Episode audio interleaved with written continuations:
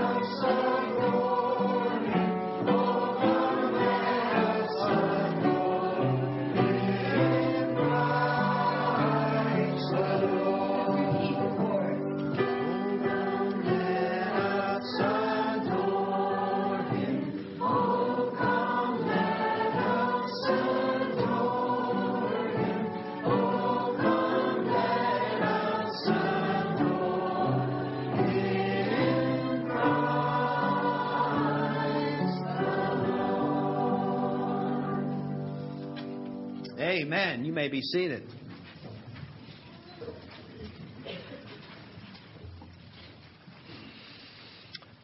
Isaiah chapter 11, verses 1 through 3. A shoot will come up from the stump of Jesse. From his roots, a branch will bear fruit. The Spirit of the Lord will rest on him the Spirit of wisdom and of understanding, the Spirit of counsel and of power, the Spirit of knowledge and of the fear of the Lord. And he will delight in the fear of the Lord. Isaiah chapter 9, verses 6 through 7. For to us a child is born, to us a son is given, and the government shall be upon his shoulders.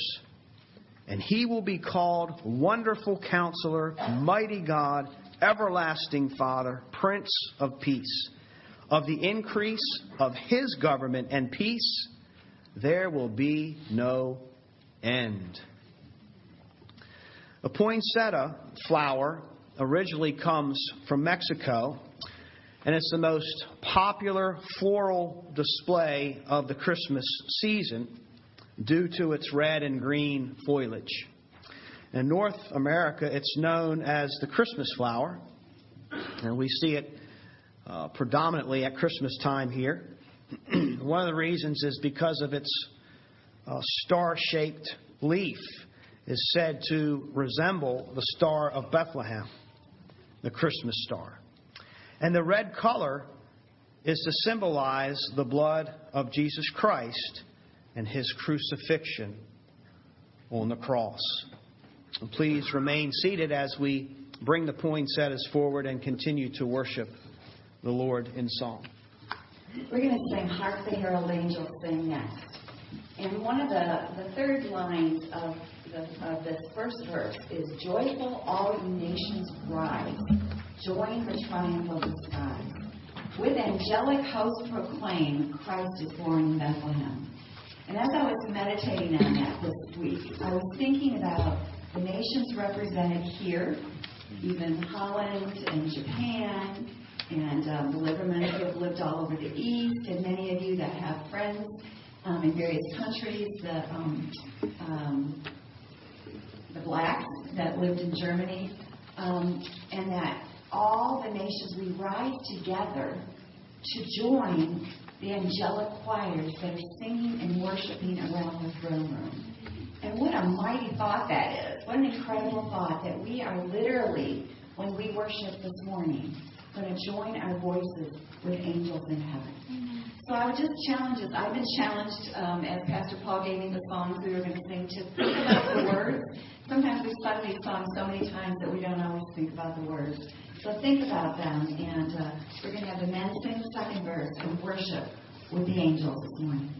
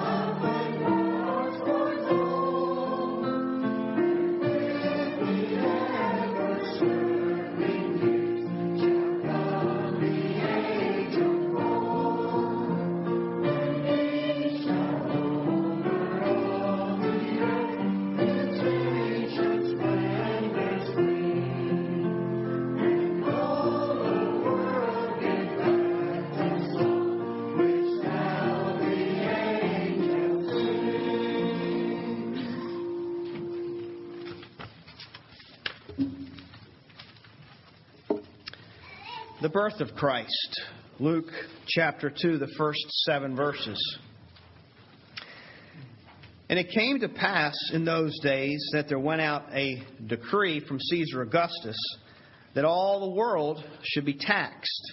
And all went to be taxed, everyone to his own city. And Joseph also went from Galilee out of the city of Nazareth into Judea unto the city of David, which is called Bethlehem because he was of the lineage of the house of David, to be taxed with Mary, his espoused wife, being great with child.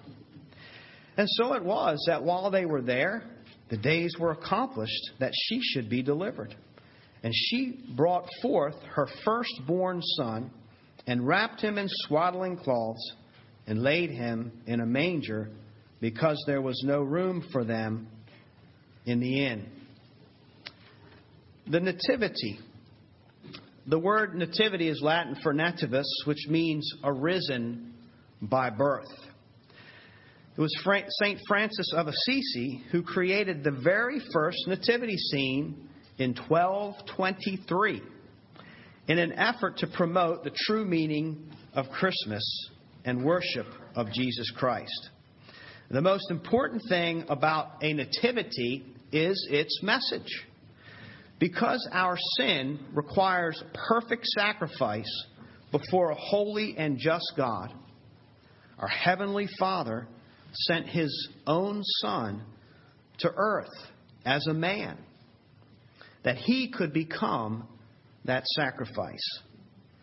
The child who was born to Mary and laid in a manger would one day grow up to die on a cross and rise again so that each person who believes in him may receive forgiveness for sin and eternity in heaven.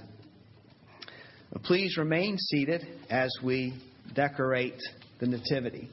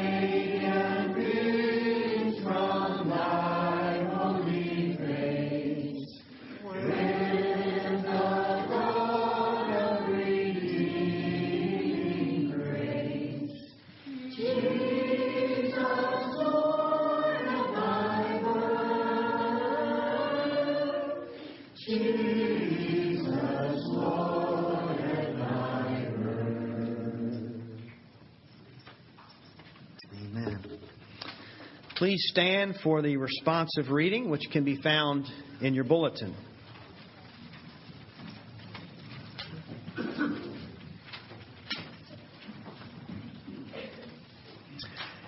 Evergreens, the ancient symbol of God's eternity and everlasting love for us, even after his death.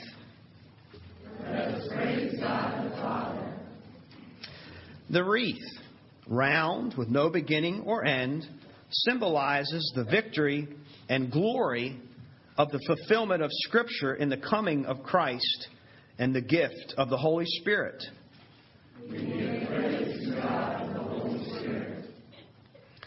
The holly is a symbol of the crown of thorns to be worn by Christ, with its red berries representing his drops of blood.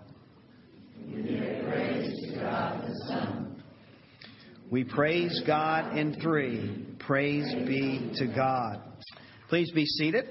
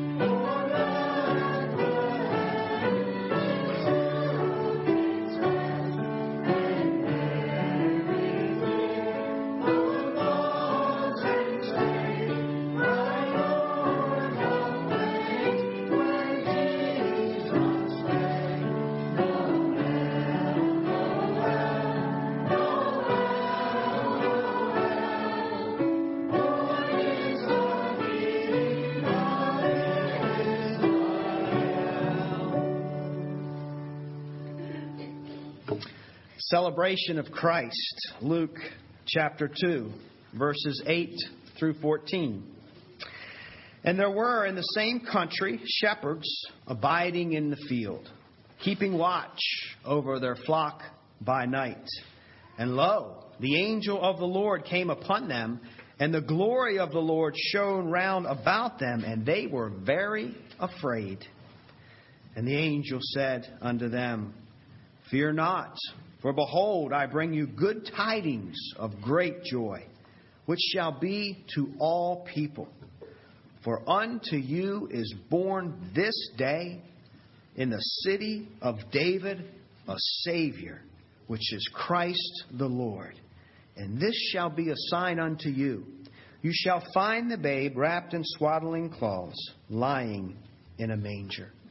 And suddenly there was with the angel a multitude of heavenly hosts, praising God and saying, Glory to God in the highest, and on earth peace, goodwill toward men. John chapter 8, verse 12. Again, Jesus spoke to them, saying, I am the light of the world. Whoever follows me will not walk in darkness, but will have the light of life. Matthew 5:16 In the same way, let your light shine before all men that they may see your good deeds and glorify your Father in heaven. Mark 16 verse 15 And he said to them, Go into all the world and proclaim the gospel to the whole of creation. Please remain seated as we continue to worship with song. We'll start with verse 1. We'll have the ladies on 2 and the men on 3, and we'll end with the chorus in verse 4. While shepherds keep their watch.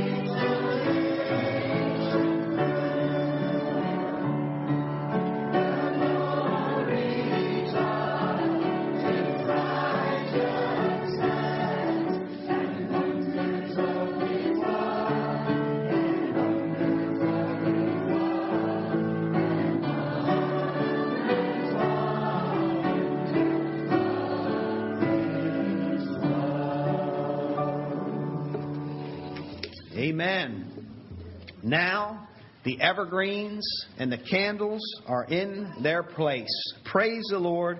Oh, give thanks to the Lord, for he is good. His steadfast love endures forever. Amen and amen. amen. we did it. But we're not finished our time of worship, but y'all can take your seats.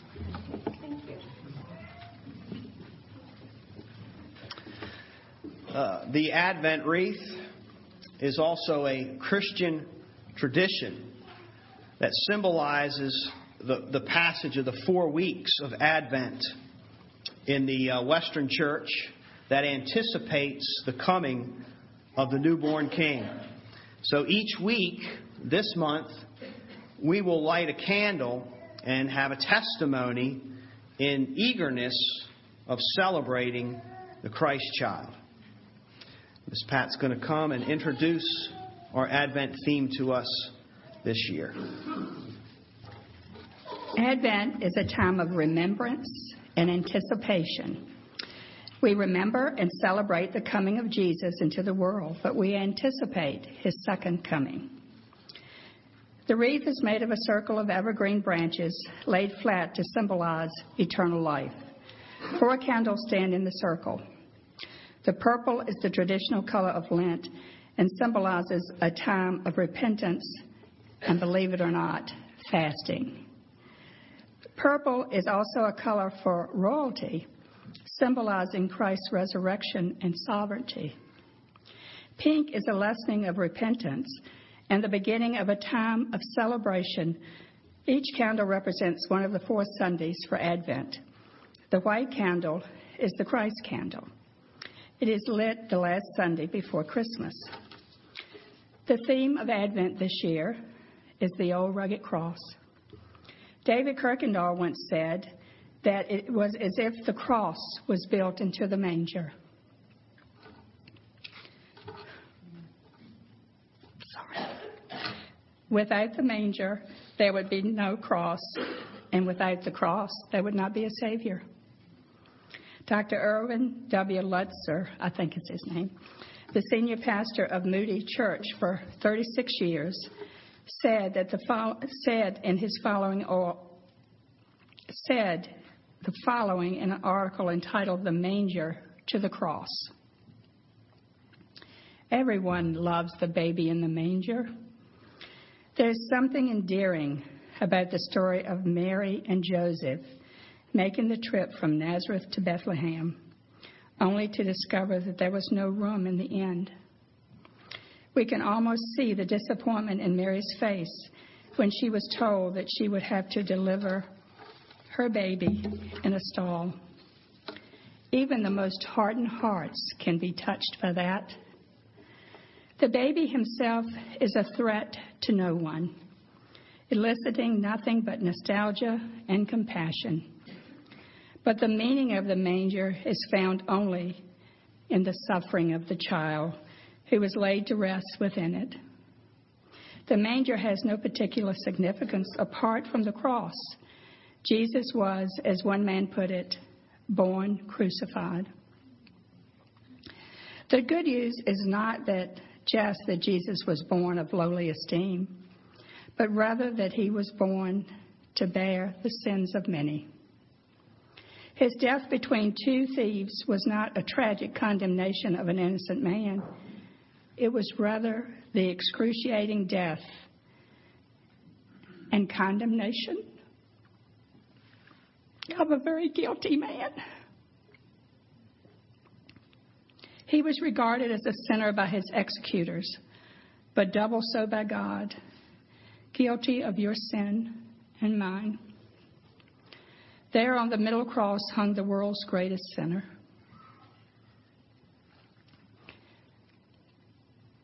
Please don't misunderstand.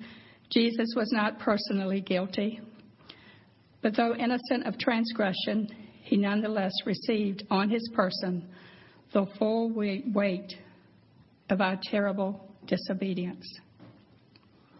Sometimes I hear evangelists say that forgive, that God forgives us because He loves us. given us the impression that his love is the basis of acquittal. Not so. Yes, he loves us. But apart from the death of Christ on our behalf, he could not forgive us. We are saved not by God's love, not by God's love, but because he lo- his love made provision by which his holiness could be appeased. We must celebrate this good news of, at Christmas as well as at Easter. What the world needs to know is not just that Jesus was laid in a manger at Bethlehem, but that he was laid in a tomb outside of Jerusalem, only to rise again on the third day, as proof that his work on earth has been accepted by his Father. We have to invite people to join us on this journey that leads six miles north of Bethlehem to Skull Hill on the outskirts of Jerusalem. For some, the track, spiritually speaking, will be very difficult, but it must be done if they are to be redeemed. Enjoy this Christmas season. Sing the carols with joy and bless others with gifts and laughter. But don't forget that it's not the manger that saves us.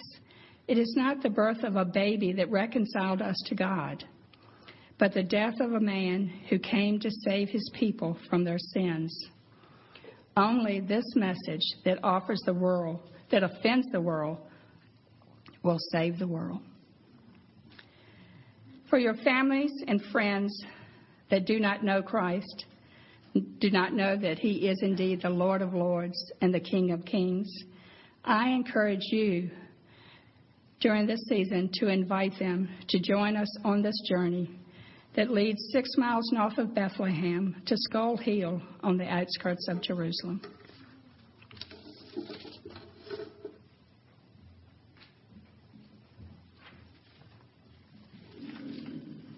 I hope I can go slow enough so that when I get nervous, I read really fast. So I'm going to try to slow it down.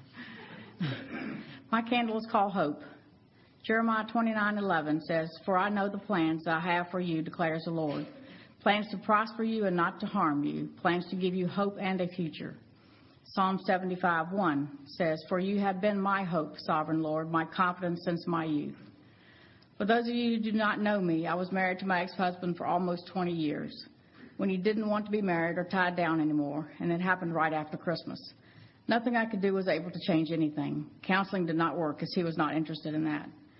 I was fearful for my future as I had two boys to raise on my own, and how could I manage by myself? But along with my prayers and my family and this church, my God provided. At another time, I was faced with losing my job to no fault of my own, and again, I was fearful that I would lose my home. But in two days, I was offered another job. Again, my God provided. Then a little over two years ago, I broke my ankle and I had surgery and was out of work for six weeks. Two weeks I had covered by my vacation time, but the other month, no income. But the bills kept coming, but my God provided. Using my church family and my own family and my friends, uh, God provided and blessed me in so many ways. And just some examples I've been given wood, a wood shed to cover the wood, help with home improvement and repairs, help with my roof on my lawnmower shed that was rotting and falling in, all dear servants of God. Much like God provided for me, He provided for us all in the form of the hope of Jesus Christ, who was born to teach us His ways, but more importantly, He provided us the gift of salvation and everlasting life with Him if we believe. God is the great I am. He is all the things that we need. He is our Maker. He is the Lord Almighty, the Holy One, the Redeemer. He is not unreachable. He is near, as close as you will let Him be. He works through other people to show us His love. He will meet your needs as no earthly relationship can. He is all that you need at all times, in all ways. He is the Prince of Peace and King of Glory, my hope.